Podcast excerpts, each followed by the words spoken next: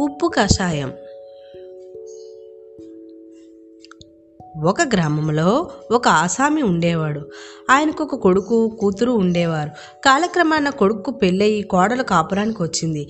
దాంతో ఇంట్లో ముగ్గురు ఆడవారు అయ్యారు ఆసామి భార్య కూతురు కోడలు ముగ్గురు ఆడవాళ్ళు కొంపలో ఉన్నప్పుడు కొంపలో ఏదో ఒక అవకతవకలు జరుగుతూనే ఉంటుంది. ఈ ఇంట్లో ఇద్దరు ఆడవాళ్ళు తల్లి కూతుర్లే గనుక వారిద్దరి పద్ధతులు ఇంచుమించు ఒకటిగానే ఉండేవి.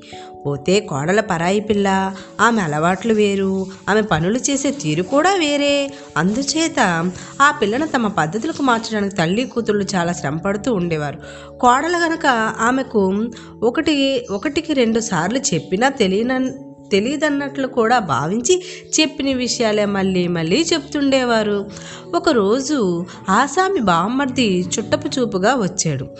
అవకతవకలు జరిగితే తన అన్న ఏమనుకు ఏమనుకుని పోతాడో అని ఆసామి భార్య ప్రత్యేకంగా జాగ్రత్త పడసాగింది. ఆవిడే బిందె తీసుకుని బావికి వెళ్తూ కోడలతో ఏమే పొయ్యి మీద పులుసు కాగుతున్నది కానీ అందులో గుప్పెడు ఉప్పు వేయు మళ్ళీ మర్చిపోగలవు జాగ్రత్త అని వెళ్ళింది. రెండు రెండు రోజుల క్రితం కోడల పులుసులో ఉప్పు వేయడం మర్చిపోయింది. ఆ సంగతి కోడలకి జ్ఞాపకం చేసే ఉద్దేశంతో అత్తగారు అలా అన్నది.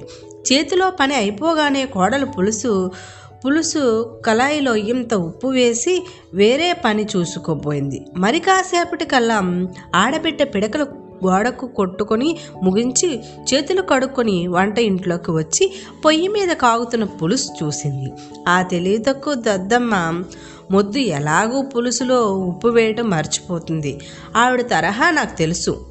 మామయ్య వచ్చాడు కూడాను అనుకొని ఆమె ఒక పిడికడు ఉప్పు తీసి పులుసులో వేసి గొడ్లకు మేత వేయబోయింది. ఇంతలో అత్తగారు నీళ్ళ బింది తిరిగి తిరిగి వచ్చి పొయ్యి మీద పులుసు చూసి ఇంతలో అత్తగారు నీళ్ళ బిందుతో తిరిగి వచ్చి పొయ్యి మీద పులుసు చూసి ఆ మొద్దుకు మళ్ళీ మళ్ళీ జ్ఞాపకం చేయడం కంటే నేనే వేసుకోవడం నయం అంటూ ఒక గుప్పెడు ఉప్పు తీసి పులుసులో వేసింది.